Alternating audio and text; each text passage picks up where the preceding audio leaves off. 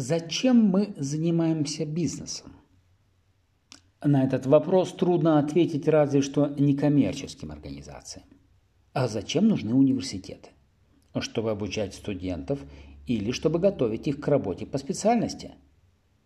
Почему преподаватели занимаются своей работой?